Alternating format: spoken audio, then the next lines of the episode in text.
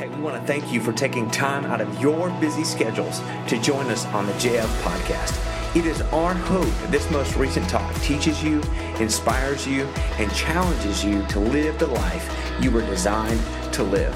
If this message has helped you in some way, help someone else by sharing it. And if you want more information about who we are, what we do, or you'd like to contribute to our community, you can find us at jolietnaz.org. Thanks so much for listening. All right, good to be with you this morning. So good to see you. Thanks for braving the rain and semi cold to be here. Um, if you were here last week, uh, we need to thank Keanu Reeves, uh, the most handsome actor in all of history, for this uh, series title. Uh, if you weren't here last week, you have to go back and listen to it, but we need to thank him for this. Um, we use adrenaline junkies as a way of describing people who like to live life on the edge, right? These are the people who don't mind uh, skydiving, they don't mind jumping out of planes, they don't mind snowboarding and doing aerials, they just don't mind doing crazy things at all. In fact, usually uh, we use this terminology to describe people who are like, they do extreme sports. And so we've been kind of discover, discovering this idea that um, you don't have to be an adrenaline junkie. Like, adrenaline just shows up in subtle forms, not necessarily in extreme sports all the time. That all of us, to some degree, are adrenaline junkies. Whether you know it or not, whether you think you're an extreme sports person or you don't think you're an adrenaline junkie, all of us are to some degree.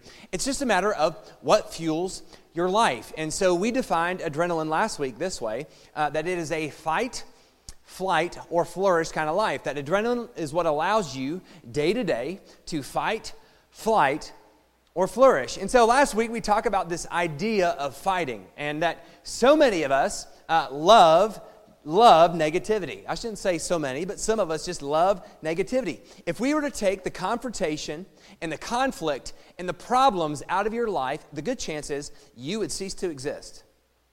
That if we were to take all the things that drive your life, that fuel your life, that move you, if we took that negativity out of your life, you wouldn't know how to live at peace. How odd is it that you couldn't live at peace without problems?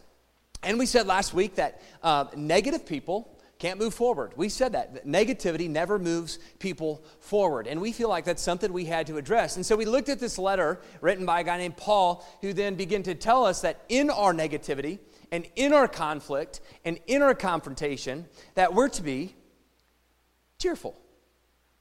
Now, if you're like me, uh, I'm not very cheerful in the middle of conflict. I'm not very cheerful when things aren't going well. And so Paul understands about that, that, about us that we're humans and we do get angry and we do get upset when negative things come into our lives. And so he said that he, he wanted to give us this practice and he said, I don't know if you know this, but thank you is the way that God created you. That thank you is the way that God created you. In other words, he positioned you in life to be thankful in the times where you feel the most negative. And so we said this that your best you begins with thank you. Your best you begins with thank you. And so we gave you a spiritual practice and we asked you that, hey, even if you're not a Jesus follower, the least you could do is when you find a coworker that drives you nuts or somebody that's a pain in your hind end, the least you could do is find one thing about them, even though you don't feel like it, find one thing about them that you're thankful for. The other thing we said is if you do follow Jesus and, and you're struggling in your prayer time, we said it's not that you don't want to pray, maybe you just don't know how.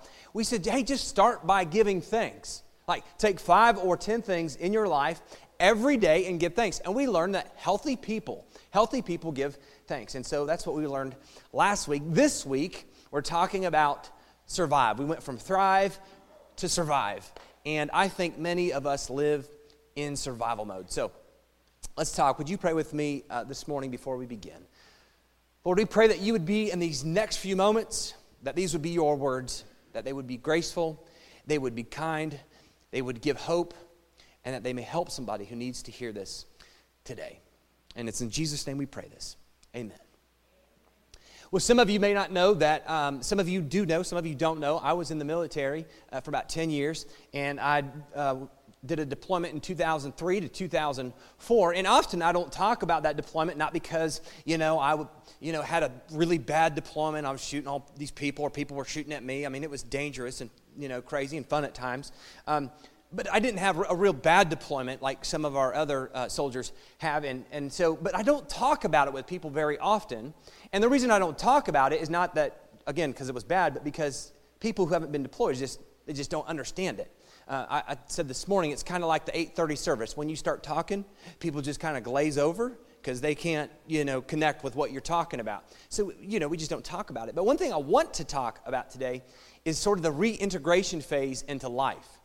See, when we were deployed, we would always say something like, hey, when we get back to the real world, like when we get back to the real world, as if the world we were living in in the Middle East wasn't real. I mean, that's about as real as it gets. When we get back to the real world, and what we were trying to say was, hey, when we get back to life, when we get back to our loved ones, when we get back to our living and our careers, uh, life will be a lot better, you know, it, it'll just be better. And so we were always dreaming about what life would be like until I realized like that it was going to be difficult coming home. What I hadn't realized is over the course of the year, you sort of turn into this robot when you're deployed. Like any emotion, any reason, any ambition, all of that goes out the window for the sake of a mission. Like you give your heart and soul to this, and you sort of just get rid of every every kind of passion and emotion and any kind of feelings that you have. You just kind of push those down and push them away so that way when things come up you just you can deal with them you sort of get into survival mode and what i hadn't planned on when i got home janelle picked me up uh, from fort leonard wood after that and i remember we went to subway and i kid you not this is what happens i stood in line for 20 minutes staring at the menu because for the last year, I've been trained, right? They feed you, the, the, meals are already there for you. You just walk in, I want this, this, and this. Now I have a, a menu, I have choices. And I really had no clue, like, what do I want? I stood there for 20 minutes and she looked at me like, when are you going to choose your pick your food? Come on, you know? And then we get in the car and we're driving home and somebody cut me off and I managed to string together the only four letter sentence word, a four letter word full of sentences, full of, four letter word. I'll get it right the sentence was filled with four letter words. That's just say that. At the end of the day, I'm sitting here screaming at this person in front of me, and, and that is the way I kind of expressed myself when we were deployed. Nothing intelligent, nothing smart to say. It was just F this, F that, and at that point, I was saying F you to the guy in front of me. And Janelle looks over at me like, Where did my fiance go? Like, you've been gone for 14 months and I don't know this guy. You could see the panic and fear on her face like, I'm going to marry this guy in three months. I don't even know who he is. And I can remember coming back and receiving that first hug and that first kiss and like that first embrace from people. And I remember I felt scared and suffocated. And I didn't quite understand it, but I had forgotten what it was like over the course of the year to be loved by people. And I didn't realize how much our lives thrive off of love. In fact, if you don't have love in your life, your life probably isn't worth living. And I would say find it somehow, somewhere. You know, we need love in our lives. But at the end of the day, for about a year after that, I was just getting through. I was just getting by. I was present, but I was spiritually, emotionally, physically absent.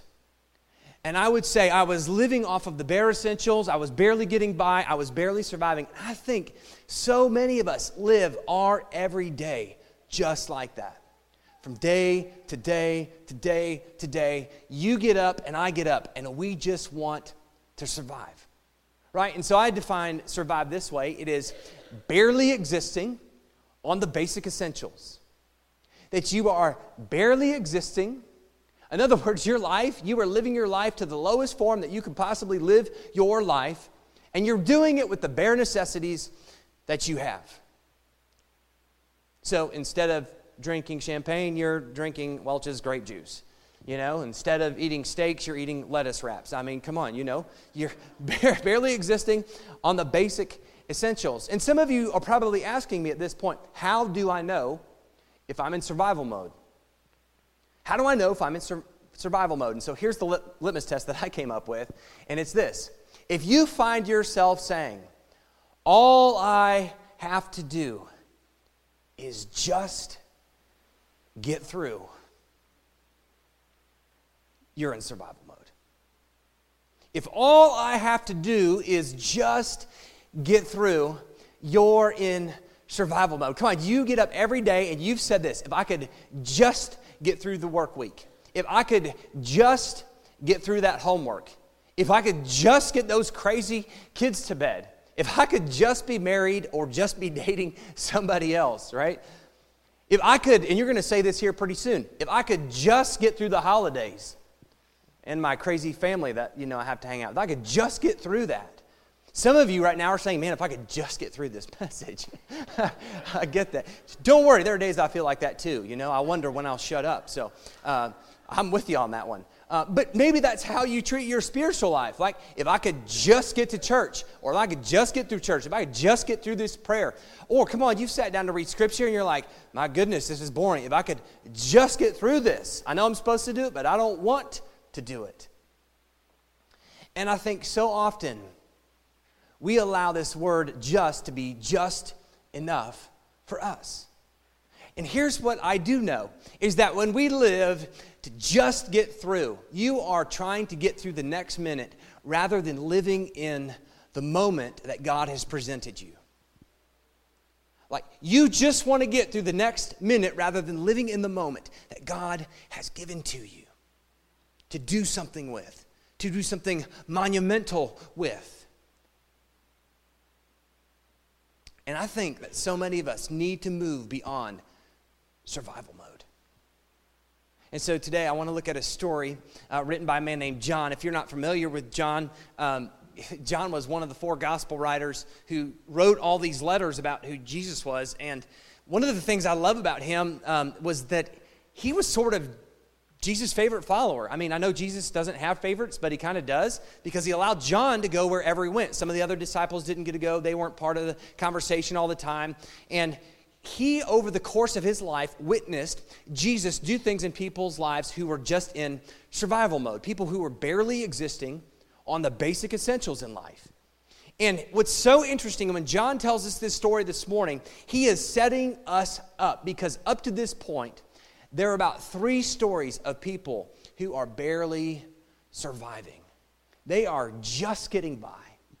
And John caps those stories off with this one as a way of saying, here's how we move past survival mode. So, you guys ready for this? Because it's good. It's good. Good for you and for me. Here's what he says Sometime later, Jesus went up to Jerusalem for one of the Jewish festivals. In other words, massive party, everybody having fun up at the temple, good time. You'd want to be there. Now, there in Jerusalem, near the sheep gate, was a pool. And he continues, which in Aramaic is called Bethesda, and which is surrounded by five covered colonnades. In other words, there's these five porches with hangovers on them. And here's what he says, and here's we're going to hang out here in a little bit. He says, A great number of disabled people used to live or used to lie the blind, the lame, the paralyzed. This is important detail. And he continues. One who was there had been an invalid for 38 years. Now, here's what I love about John. He provides so much detail in his story. And you should be asking, why does he provide so much detail? This story is so layered, it is so stacked. I mean, the big question for me is, where do I even begin? And so this morning, I want to teach before I preach. Is that all right? If you don't know the difference, you'll, you'll find out here in just a second. But I'm going to teach before I preach. And the good news for you is I've already done the homework. You just have to hear what has to be said. So, pretty easy for you. Just take notes. But what I love is I want to go back to this line. John says in this, he says, Here, a great number of disabled people used to lie. Now, I want to leave this line up here for just a second because I want to go through this. This is so important. John is never wants us to take his words for face value, right? There are things that we read and things that we say, we should take them for what they are. But John is an artist. See, when artists paint, right, they paint pictures for you, and when they paint those pictures, they want to tell you a story. And so, what John does with his words is he begins to paint a picture for us. And so, it's like, hey, I know it says disabled, but I'm not really sure that that's what he means. And I begin to do a little bit of research, and we find that this word disabled literally means to stumble. You ever watch people who are maybe hiking or uh, they're just tired and they're sort of tripping over everything, or maybe they had too much to drink, or maybe, you know, you've watched these people sort of like fall over and stumble through life, or um, they can barely keep their feet. This is the picture that John wants to give us, is these people who are kind of stumbling through life. Now, here's the important thing. He said, These people who were stumbling used to lie there. And again, it's about being relaxed or comfortable. They weren't just laying there. They weren't just hanging out. John says that they have become relaxed and comfortable. Now, you don't know this maybe about the first century, but when they would eat dinner, they would do the Detroit lean when they would eat food. It was awesome. They would just kind of lean into each other and they would love on each other and they'd eat their food. And um, that would not be kosher today, but that's how they did it back then. And this is the picture that John wants to give us. Everybody's just kind of relaxed and easygoing and enjoying it. And so he's giving us permission today. He says, I want you to translate this in a way that says this There were many who were comfortably stumbling in life. There were many in life who were comfortably stumbling along. And then he tells us for, for, for 38 years there was a man who lived there. And the reason why he tells us there were 38 years of this guy living here is because he's saying you can survive for four decades of comfortably stumbling in life. For four decades, this guy was barely existing on the basic essentials. He was just getting by. He was barely surviving. And John says, You can do this for 40 years if you want to, but it's not the kind of existence that Jesus wants for you. And when he introduces us to him, we find that he's on a mat, which actually is a pallet. It's like Skid Row, right? It's a pallet. You ever noticed a pallet? Piece of wood, couple inches, keeps things off the ground, right? This is what this guy slept on, right? piece of, how many of you would like to sleep on a piece of wood, right? Probably not, not very comfortable.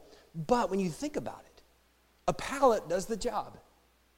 Right? A pallet would keep this man off the ground instead of the ground sucking the, the body heat out of him. And when he would sleep at night, it would keep him off the ground and he would be able to stay warm.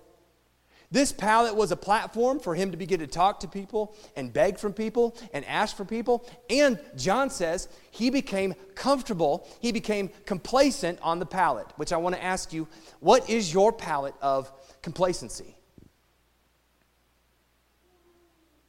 There are many of us here today, including myself, there are areas of our lives where we are comfortably stumbling along and we don't mind it. We're relaxed, like we are Detroit leaning into our marriages, by the way. Y'all, you know, just kind of, just, hey, I, I love my wife, but I don't really like my wife. You know, somebody said that to me. I'm like, is that even possible? Yeah, it is actually. Uh, and some of your marriages are like that, right? You love your wife, but you don't necessarily like your wife. Or you like your husband, love, love your husband, but don't necessarily like your husband. And they're like, yeah, we've been married for 30 years, 40 years, um, but at the end of the day, I, I would just prefer not to not to come home. I don't look forward to coming home. I don't look forward to seeing her. I don't look forward to seeing him. It is what it is. We'll never get divorced, but at the end of the day, we're just comfortably stumbling along in our marriage. Parents out there, right? This is like autopilot parenting. We get home, you're tired from work, you're exhausted. The last thing you want to do is deal with kids who are on the crazy, right? You want to put them to bed, you want to put food in their mouth so they'll shut up. You just want to get by as soon as you can, right? Instead of viewing those moments, that every moment that you have with your kid is an opportunity to speak into your kid's life hope, truth, life, right? Over and over and over again. We're comfortably stumbling along. And John warns us, he says, there was a great number. Now, this is like the third week we're talking about crowds, right? Always be leery of the crowd. What John says is there were a number of people who were just doing what other people do, which means there's nothing unique about them. Like when you just do what everyone else is doing, when you just do what the great number of people are doing, you're not doing anything unique. And God has created you for a unique purpose in this life. But instead, we just settle into an average existence. My son came home the other day. They have crazy week at school. Y'all have this at school, crazy week, like crazy socks, crazy pants, crazy hair, crazy whatever you want to wear kind of week and uh, it was pajama day. Now, when they came out in their pajamas, I thought, are you really going to school in that? yeah, it's pajama day. So they went to school, and, and Carter comes back, and he's our sensitive one, and he sort of is in tune when people are talking poorly and bad about him. And he comes home and he says, I was the only one wearing pajamas, Mom. And they made fun of me. Now, Dad's advice was to follow the great number the next day. I'll, I'll, be honest, I'll admit it, poor parenting. They got up the next morning. Janelle says, Hey, it's crazy hair day and crazy sock day. And I said, You know, you can just wear whatever you want. You don't have to be crazy. You don't have to do something different. Just do what everyone else is doing so you'll fit in. And I think that was really bad parenting. Because I tried to put myself in his position. What would I want my dad to say to me? I would want my dad to say, You just need to be different. You just need to be unique. Don't do what everyone else is doing. Because God did not make you an average person. He has created you to do something different in this world, and you, by wearing your goofy pajamas, are living up to it. Don't be like everyone else. But it is so easy to follow the crowd. Speaking of great numbers, you're probably wondering why does John give us all these detail? When it comes to the great crowd, he tells us the very people that are living there. Now, I do not think this is about the people that he announces in the great crowd. I think he is actually speaking to a body of people. I think he is speaking to the nation of Israel. I think he is speaking to us in our church. Do you notice who's there? He says, There a great number of disabled people used to lie, and there were the blind, the lame, and the paralyzed. Now, why would John tell us that there were blind people? See, I think it's about people who can't see God's future for them. When we talk about the lame, this is the BLT, the Brad's Living Translation. I think it's about the lame excuses that people make for not moving forward in their faith. When he talks about paralyzed, and this is so, so interesting, the word paralyzed translates land. What? As opposed to water.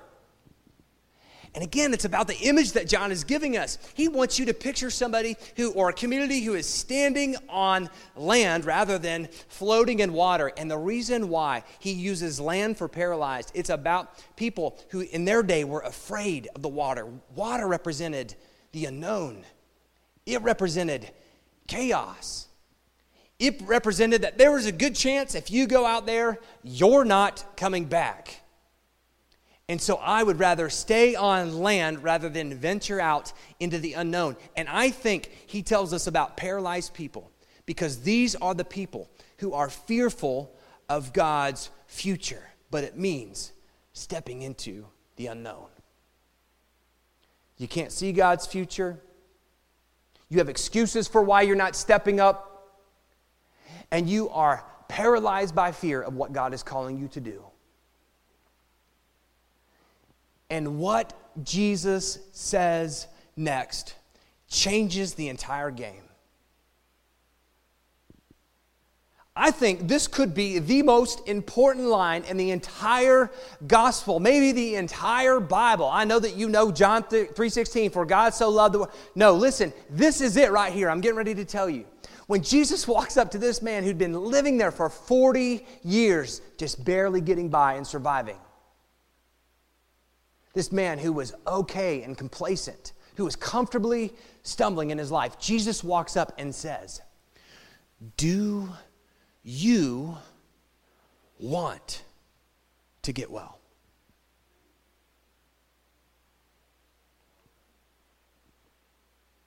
Do you want to get well? Now, when I first read this, I thought, Jesus is full of dumb and stupid questions. I mean, I know he's like supposed to be God and he's supposed to be smart and all knowing and all, but this is a dumb question. There is a such thing as a dumb question. This would be one of them. That's what I thought when I read this. No, I've been living here for 38 years. I think I would like to continue for the next 30 laying on a pallet. No, doc, I really like this big mass on the side of my neck hanging off. I know I can't turn my face or see what's going on, and I know my face is drooping. I just like it that way. We'll just leave it like that. What a dumb question. Until I told you, man, John is deep. Don't send, if you're new to the faith, if you're new to Jesus, don't go to John. Start in Mark. It's the shortest book you'll ever read. It's great. But John takes these first three words Do you want? And he wraps them up in this one Greek word, philes. Now, I need you to turn to your partner because y'all going to school today. I need you to turn to him and I need you to say, philes. Pronounce it with me. Come on, look at him now. Say, philes, right? Philes. This is really good. You, you guys are scholars. I can hear it in your pronunciation. If you know anything about ancient Greek, which this is what it is, David, um, ancient Greek, you would know that at the, at the very beginning, we see this the, or what would be in the word theos which is also the same word for God. The or theos is the same word for God. And so John is saying there is something about this God that I want you to know. And this word philes literally means God's omnipotent or his powerful want in your life. God's powerful want for you, for me, and for this man who had been laying there for 40 years. And the way this comes out is do you want what I want for you? Do you want a powerful work in your life, or do you want to continue surviving in life? Do you want what I want. And here, by the way, if you're not a Jesus follower and, and you think this whole God thing is skeptical, let me just give you one reason, a good reason for following. And I love this. I love this. God will never, and the reason why this isn't a dumb question is because God will never extend his power where you don't give him permission.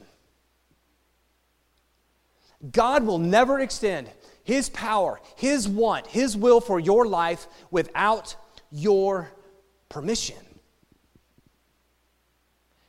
Now the question doesn't seem so dumb, does it? He looks at you, he looks at me, and he says, Do you want what I want? Do you want to get well? Can I be honest? My greatest frustration as a pastor, and, and I have felt so much guilt, and I have felt like the, it's just been weighing on my conscience for the last three years. I have so many people that I meet with who repeatedly come into me with the same problem. I have the same people who will repeatedly come into me and they will continue to talk about where they are spiritually and they wish that they could move forward, and yet the advice that I give them, they never actually use and they just continue to stay where they are. And I begin to feel like, what is wrong with me as a pastor? Up until I read this story, I was feeling a lot of guilt because I felt like their lives were because I was a bad pastor their lives, of them not moving forward in their faith. It was my responsibility. And then Jesus says, Do you want what I want? In other words, I can't want it more than you want it. And that was like freedom for me. I have discovered that I have been wanting more for other people's lives than they want for their own lives. And maybe there are people who want it more for you than you want it for yourself. And I think, I think, Jesus were to show up here today, if John were to write another letter to us today, he would look at you and he would look at me and he would say, Do you want to get well? Because when we want what Jesus wants, life changes. Isn't that great? That's what I want you to know today. When you want what Jesus wants, life changes. And so I'm going to ask you that question Do you want to get well? Maybe you are new to this whole church thing and you are questioning this whole God thing. I get it. But I can assure you that there is a God who exists who wants to do something powerful in your life. But you have to give him permission to extend his power and his want into your life. You have to say yes. He will never force upon you what you don't want for yourself. And so I would just ask you if you find yourself saying today, Yes, I want to get well, then all you need to do is say, God, I give you all of me. I give you permission to do something powerful in my life. I feel like for so long I have been living on a pallet of complacency. I am comfortably stumbling through life in my finances, in my job, in my relationships with my kids. I'm just stumbling and barely getting by. And today I only realize it is by your power and your spirit that I can be beginning to live in the moment and not just get through the next minute. So today, I want you to do something in my life. I want to get well. I would be ignorant to not address us as a community. John does this in the text, and so I'll do it right now. Joliet first, do we want to get well? Do you want what Jesus wants? Do, do you want Jesus to do? Do you want God to do in the life of this church and in the life of our community what He wants to do, but we just haven't given Him permission yet? Can we please, please give God permission to do something in our lives? Can we want what He wants? Because when we want what He wants, lives are changed. See, it's not just about you, it's about the people that aren't here yet. And I always say they're not yet followers because one day I believe, I believe everybody, everybody was meant to be a follower of Jesus Christ. And so when we want as a church what Jesus wants, lives are changed. Do you want to get well? As, as we take our step into the future, right? We've been talking about this last week. We shared with you that, that we have a, a potential buyer for this property, and we have not made any decisions without you as a church community. And, and next week on Sunday at 6 p.m., we, we want you to be here to talk through it with us. By the way, we're not closing our doors. I hope, I hope you understand that. Like, we're going we're gonna keep going, we're going to still be a church. But God has plans for us, and I think He's moving us into the future. And I don't want to be paralyzed. I don't want to be standing on land. I want to step out into the sea. Would, would you guys be willing to join me on that as a church? Are you ready for that? Yeah. So, what do we need to do? Part of it, part of it is changing our mindset. Did you know in the United States there are 300,000 churches, 270,000 of which 270,000 of which are dying or declining. And you know what? I think most of them are okay with it. Well, I can tell you as your pastor, I'm not okay with just being okay. And so we have to change our mind. In fact, when Jesus meets this guy who was an invalid for 38 years, at the end, he walks up to him and I love it. He says, Hey, I see that you are well. Stop sinning. That is so weird. What, what was he doing wrong? Well, I can assure you what he was doing wrong is he just went back to the life that he was living before he met Jesus.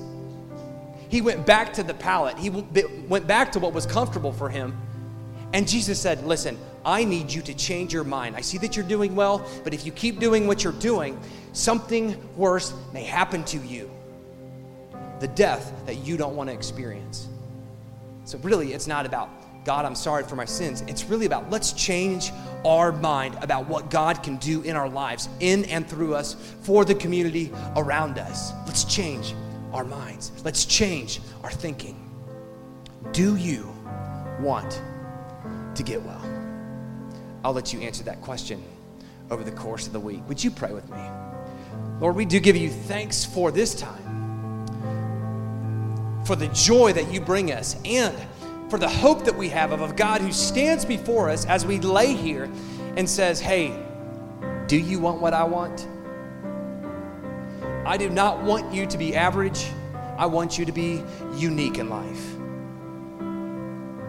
So, God, I pray this morning that if there's an individual here who feels like they are just comfortably stumbling in life, that today they would say, I give you my life, I give you everything I am, and I give you permission, I give you permission to extend your power, your want, your hope, your future for me right now in this moment. I give you my life. Lord, I pray as a church that we would step into the future. We wouldn't be blind. We wouldn't have lame excuses. We wouldn't be paralyzed or fear of the future, but rather we would just step into the sea, step into the future that you have for us. Would you give us faith? And can we be hopeful about what you're going to do in our lives, in our church, and in our community, Joliet, that we love so much? And it's in Jesus' name we pray these things. Amen. Amen.